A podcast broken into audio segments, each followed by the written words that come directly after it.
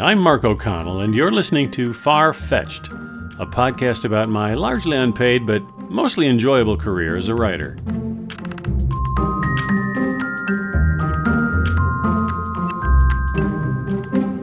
Yesterday, I had a really fun experience. I was asked to do an interview on another podcast, uh, a great UFO podcast called Our Strange Skies.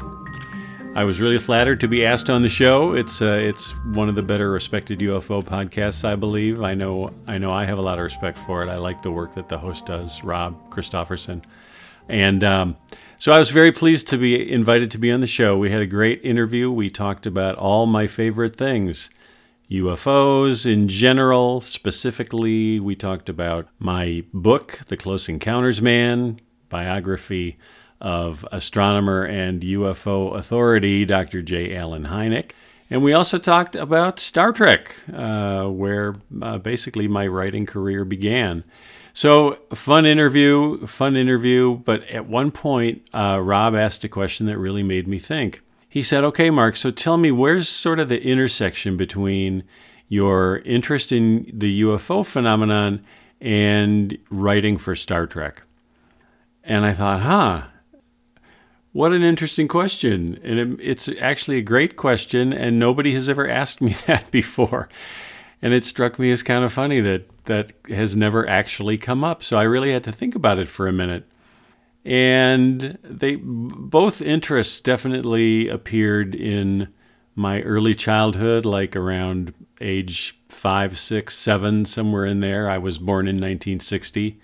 So when I was born, UFOs were already a thing, and um, I took an interest in them as I've t- told on other chapters of this podcast. I got interested in them uh, early on when my mom was uh, working as a librarian. She would take me to the library with her, and I started reading uh, books about UFOs at the library.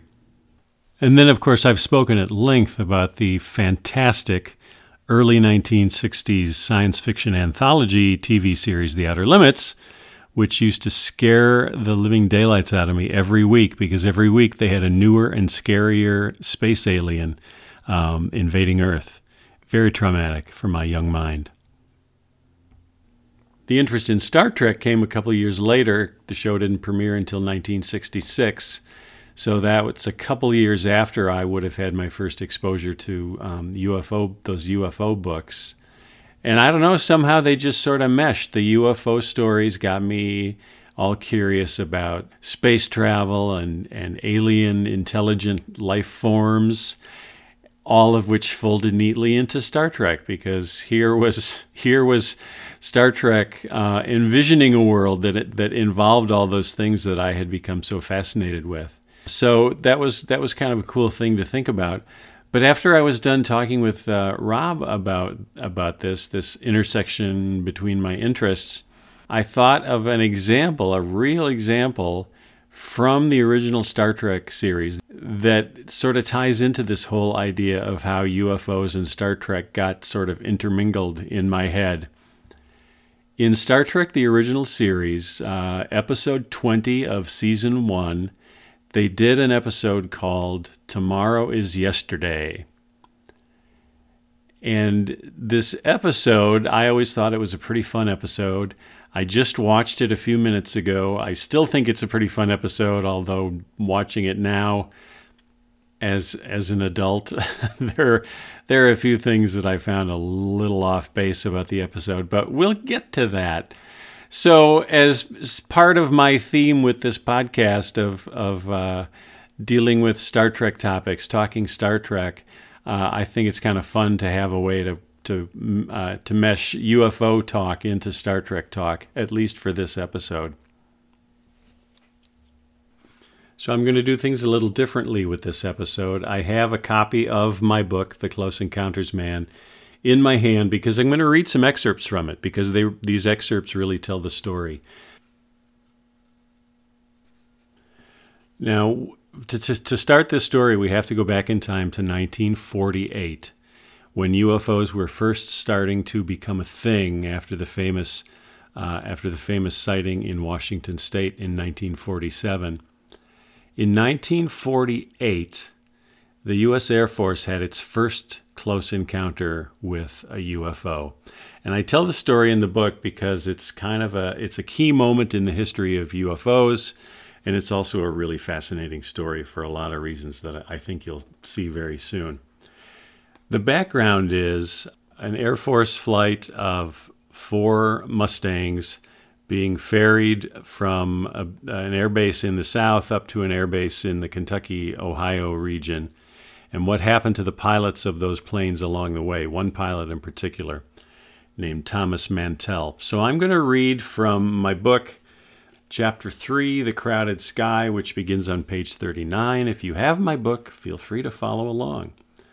So here's how Chapter 3, The Crowded Sky, begins. It appears metallic, of tremendous size. I'm trying to close in for a better look. This was the last transmission the control tower operators at Godman Army Airfield received from Air National Guard pilot Captain Thomas Mantell on the afternoon of January 7, 1948. Mantell, flying at about 15,000 feet, had just broken away from two other P 51 fighters pursuing a brilliant aerial object that had been sighted by nervous officers at Godman Airfield, Fort Knox, Kentucky. In the last moment of the chase, Mantell alone was able to maintain visual contact with the massive object, and he was determined not to lose it. Mantell advised the tower at 3:15 that he was going to approach the target.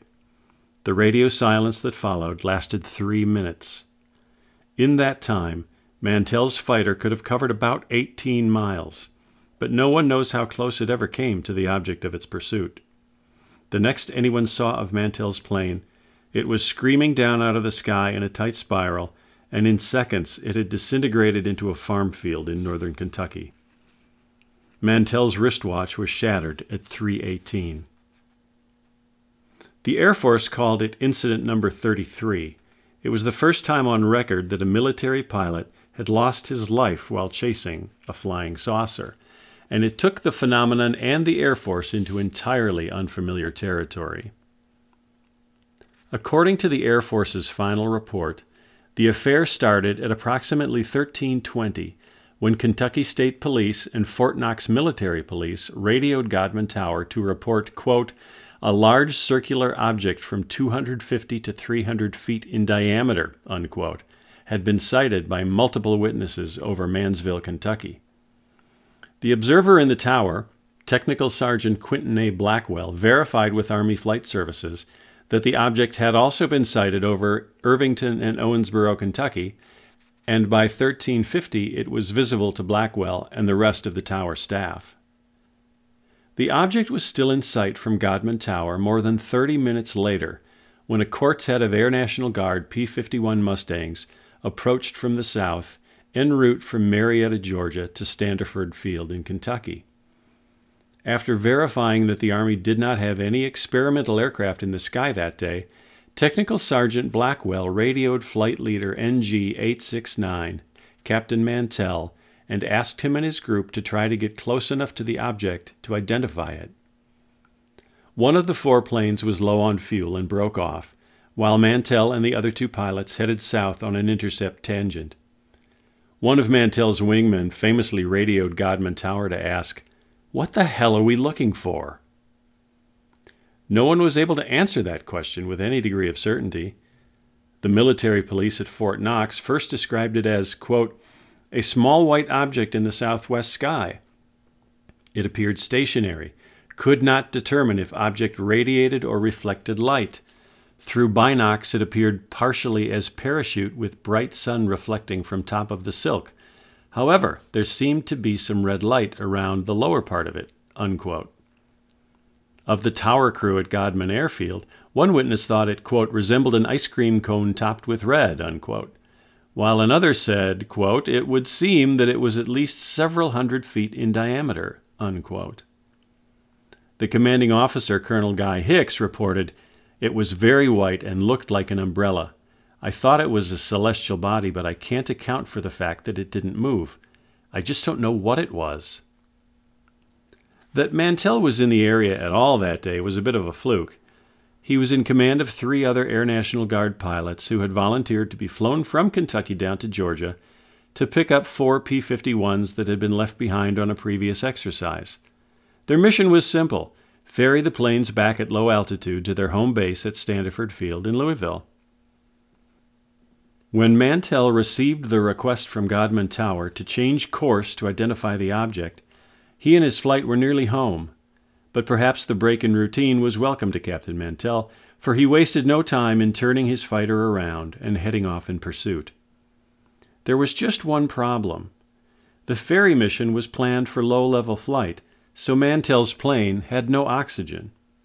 When he set off after the object, he knew that he was climbing much higher than he should without oxygen, but as a veteran combat flyer, he had the reflexes and nerves of a fighter. He loved the P 51, felt he was the master of it, and flew not carelessly but like an aggressive fighter pilot, said his best friend, Captain Richard Tyler, in his accident report for the Kentucky Air National Guard.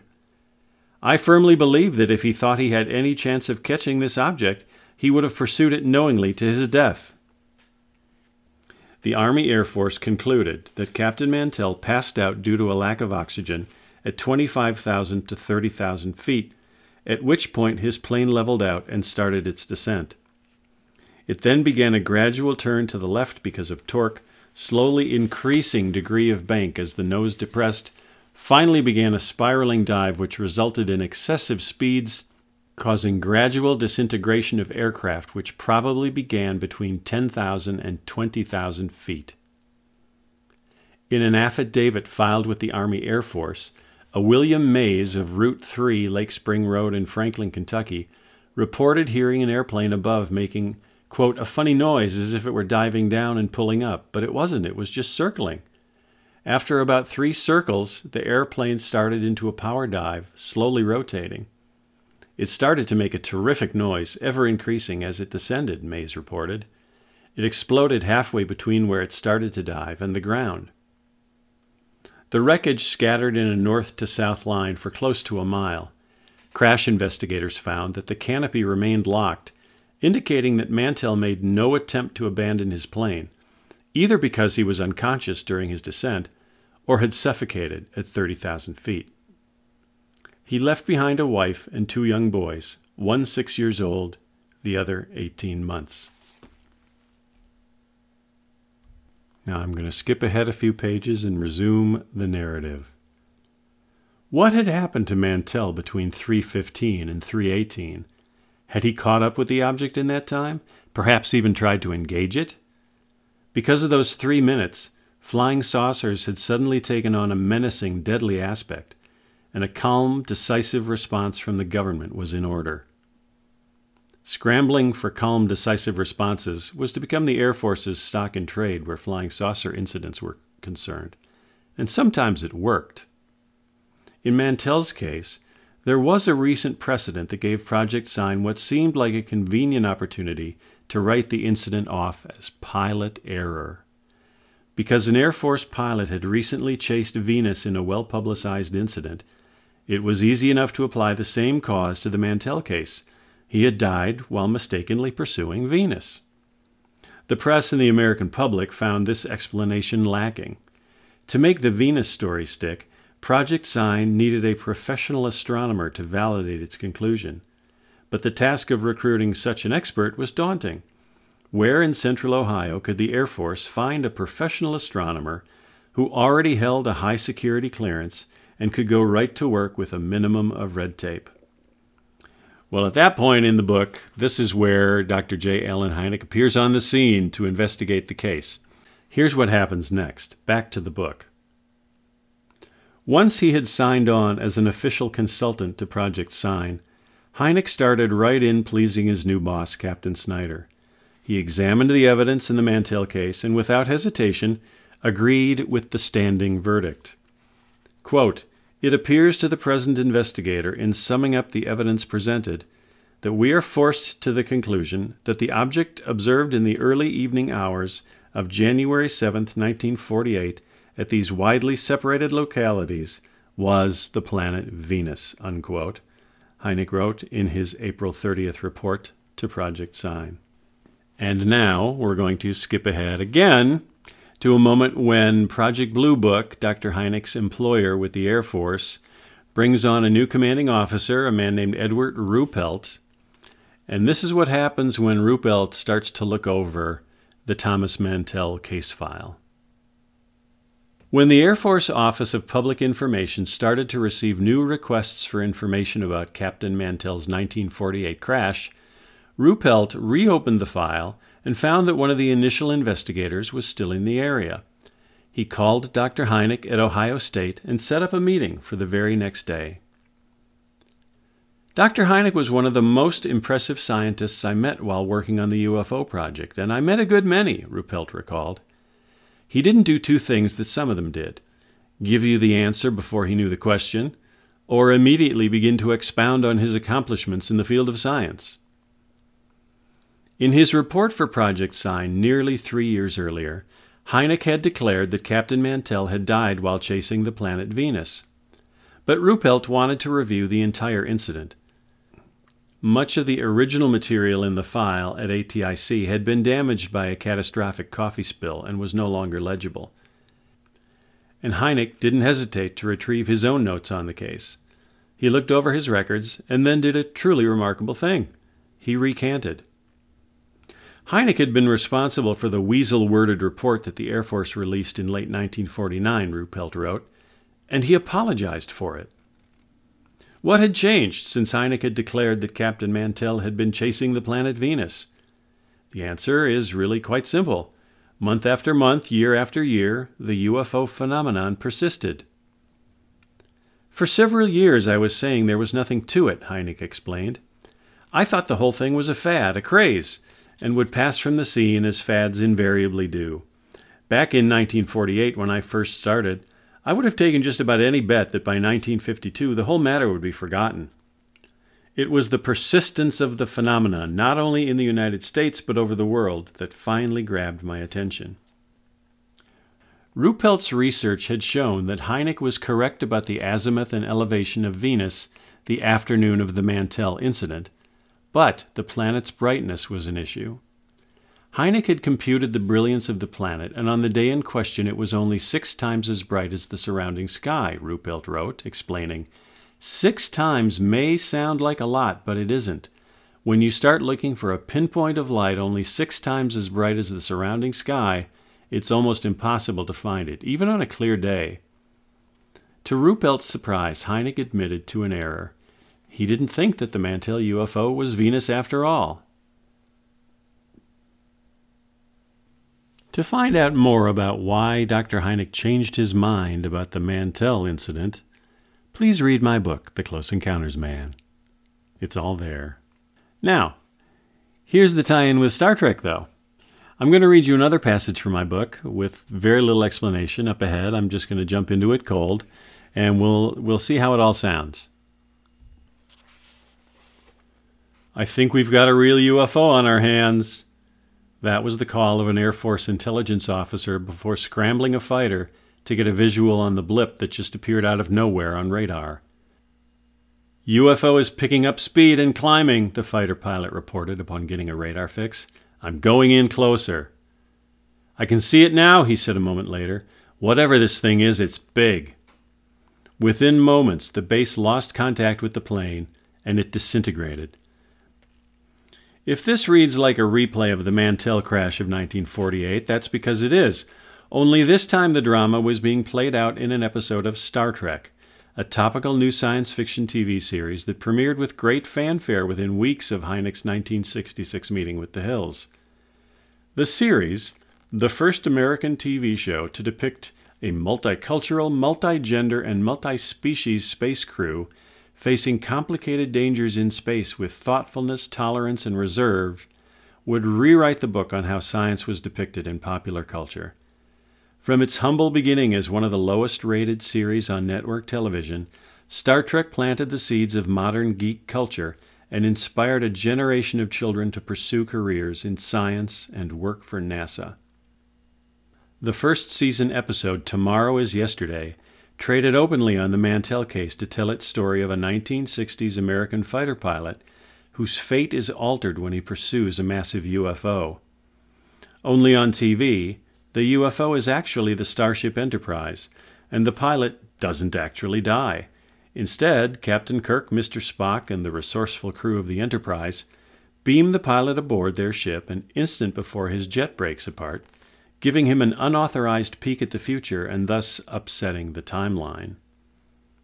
How the Enterprise and its crew find themselves over U.S. airspace in the 1960s is explained by a black star and a time slingshot, two very shaky concepts that somehow sound altogether logical and even inevitable when explained by Mr. Spock. The real point of interest here is that when Star Trek premiered in the 1966 67 TV season, creator Gene Roddenberry and writer Dorothy D.C. Fontana recognized that UFO lore had a very strong hold on the public's imagination. And they were not afraid to build an entire episode around a UFO case from nearly 20 years earlier. Clearly, they knew the story would resonate with their viewers. It would seem real. It comes as a pleasurable surprise that Captain Kirk himself knows a bit about 20th century UFO politics. If I remember my history correctly, he says upon realizing that the U.S. Air Force considers the Enterprise a UFO, those were all dismissed as weather balloons and sundogs, explainable things, at least publicly. I find that reference of Captain Kirk to 20th century UFO history really, really funny and, and really kind of cool. So that's it for my book. There you get this really interesting tie in between UFOs and Star Trek. There are more. There's a Deep Space Nine episode called Little Green Men, in which the stars of uh, Deep Space Nine find themselves back in Roswell in 19, 1947, and we will be taking a look at that in an upcoming episode of Far Fetched. You can be sure of that. But in the meantime, a few more comments about this Star Trek episode. I, I always really liked this episode. I thought it was a very clever time travel episode. Uh, the the storyline heaps complication upon complication, and just as Kirk and Spock and his crew think they've solved one complication, another one arises. So it's really engaging storytelling. Uh, I've always been a fan of DC Fontana's writing. Um, and the fact that she was a, a, female writer in a world of male writers is a huge, a huge accomplishment for her. That said, there are a few strange things in this episode that I never noticed until I just screened it earlier today. Let me start with this. We all know from watching the show that Captain Kirk reports to Starfleet Command. Well, in this episode, and this is only the 20th episode of the first season, so they're still finding their legs, right? They're still they're still figuring out how they want to tell their stories. But here we have Captain Kirk telling Uhura to get in touch with Starfleet Control. I heard that and I was like, "What? Wait, what? You mean Starfleet Command, don't you? What the hell is Starfleet Control?" And it turns out it's not a single slip. It gets mentioned again later on in the episode. Somebody mentions Starfleet Control.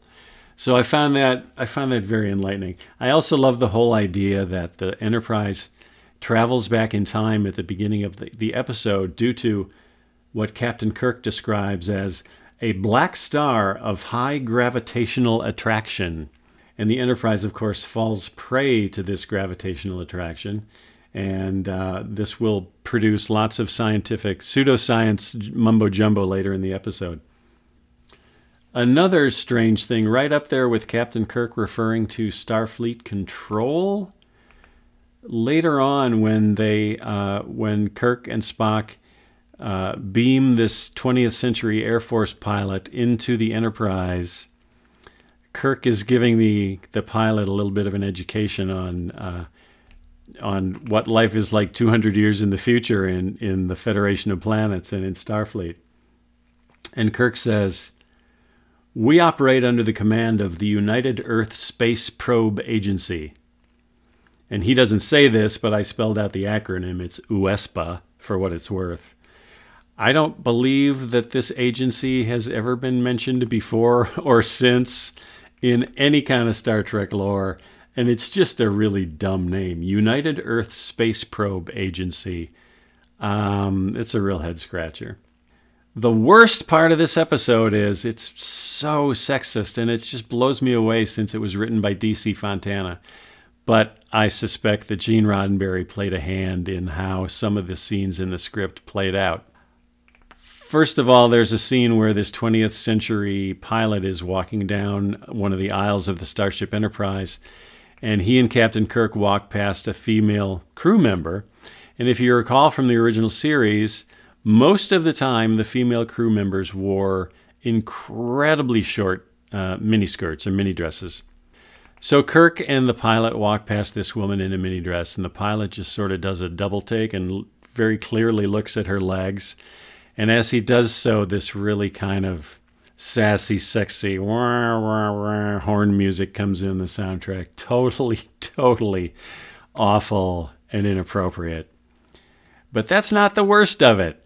Then we have a scene where Captain Kirk and Spock and the 20th century pilot are sitting in the conference room consulting the ship's computer. Now, most Star Trek fans will remember that the voice of the computer in almost all Star Trek shows up until her death, the voice was done by Majel Barrett Roddenberry, Gene Roddenberry's uh, widow.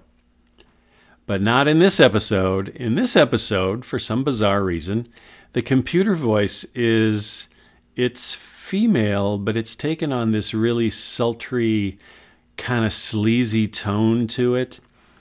And it signs off everything it says. It, it constantly refers to Captain Kirk as dear. Captain Kirk tells the computer to do something and says, Right away, dear, which causes Captain Kirk no end of discomfort and embarrassment. And about halfway through the episode, we find out what the story is behind this bizarre voice. Spock explains to the 20th century pilot that the Enterprise recently had to have its computer system overhauled, and they had the work done on a planet called Cygnet 14, which Spock says is a female dominated planet. And when the female computer technicians at Cygnet 14 got their hands on the Enterprise's computer system, they decided that the computer system lacked personality. So they decided to give the computer a personality, which consists of talking in a sultry voice and calling Captain Kirk dear. I can see where it was intended as a lighthearted little joke, but wow it just bombs. It does not work at all. It's it's horrific. And in the end, Captain Kirk threatens to have the computer um, basically disassembled and scrapped, and that's the only thing that will get the voice. Uh, that's the only thing that can persuade the voice to actually start behaving like a real Starfleet computer voice. Another disturbing conversation comes in later when Kirk and Spock and the 20th century pilot are trying to decide what to do with the pilot. If they keep him on the Enterprise, then there's no way to explain his disappearance from Earth in 1966. But if they send him back down to Earth to resume his normal life, he may disrupt the timeline because he has gotten this he's gotten a glimpse of the future. He's gotten a tour of the Enterprise. He's seen the transporters and the warp drive and phasers and everything. So so Spock and Kirk and actually Dr. McCoy is in on this conversation. McCoy and Kirk start talking about how, well, if we kept him here in the future, we could possibly re educate him or retrain him because Kirk points out that this pilot is around his age, and in their society of the future, he would be irrelevant. He would be useless. it's really a shocking conversation. Really bizarre stuff to be coming out of Kirk's and McCoy's mouths. But they seriously have this conversation. They're seriously considering re educating this pilot to make him fit into the future. The, the only other thing, well, a couple of little things. There are a couple very uh, brief mentions of little green men in this episode. Uh, again, going for the cheap laugh. But there's also a moment where after Kirk after Kirk shares his knowledge of UFO history where he says those were all explained away as sundogs officially, Spock sort of chimes in and he says, "Well, you know, if these 20th century folks get a get a get their hands on the Enterprise, it's going to be impossible to explain it as anything but a UFO. And he says, Spock says, possibly alien, definitely destructive. I'm not sure how I feel about that line, but uh, it's it's of a piece with the rest of my critiques. I think just it just doesn't it doesn't sound right. It doesn't ring true with these characters or with the ethos of Star Trek. But I'm glad I watched it. I enjoyed the good stuff. I just didn't enjoy the weird stuff. And and seriously, the the female computer voice is about as bad as it gets. I feel for DC Fontana. I can't imagine that she intended the episode to go out exactly the way it did. Well, there you have it. That's my uh, that's my story of how UFOs and Star Trek come together in my personal timeline. Next episode, I think, unless I come up with some interesting more stories, I think I will get back to finally um, reading some more of my Star Trek pitches. I think the next time up, though, I'm going to do something a little different. I have, in addition to all the full length story treatments that I have been reading on Farfetched over the last year and a half, I also have a whole stack of one liners, just simple log lines from which I developed the stories that I would uh, pitch to Star Trek. So I'll have a sheet of paper that'll have maybe five, six, seven uh, one sentence log lines. They'll give you an idea of sort of how how the idea begins and how it germinates. And in some cases, I actually write down comments about what the producer told me about why he wasn't going to buy my story. Those are always fun. What I heard a lot over the, all the years I pitched to Star Trek, one thing I heard a lot over and over again was I'd pitch a story to the producer and he'd say, Wow, he'd say, you know, we already have a story dealing with that issue, but he said, I'm just, I'm really disappointed because he said, your treatment of the idea is so much better than the script we're already working on. Which was a great ego boost, but after you've heard it like a half a dozen times, it gets to be a little tiresome. I'll just leave it at that. At any rate, that's what we have to look forward to in future episodes of Far Fetched. Thanks for joining me. This has been Mark O'Connell. I've enjoyed uh, spinning my yarns, and I hope you'll be back for more.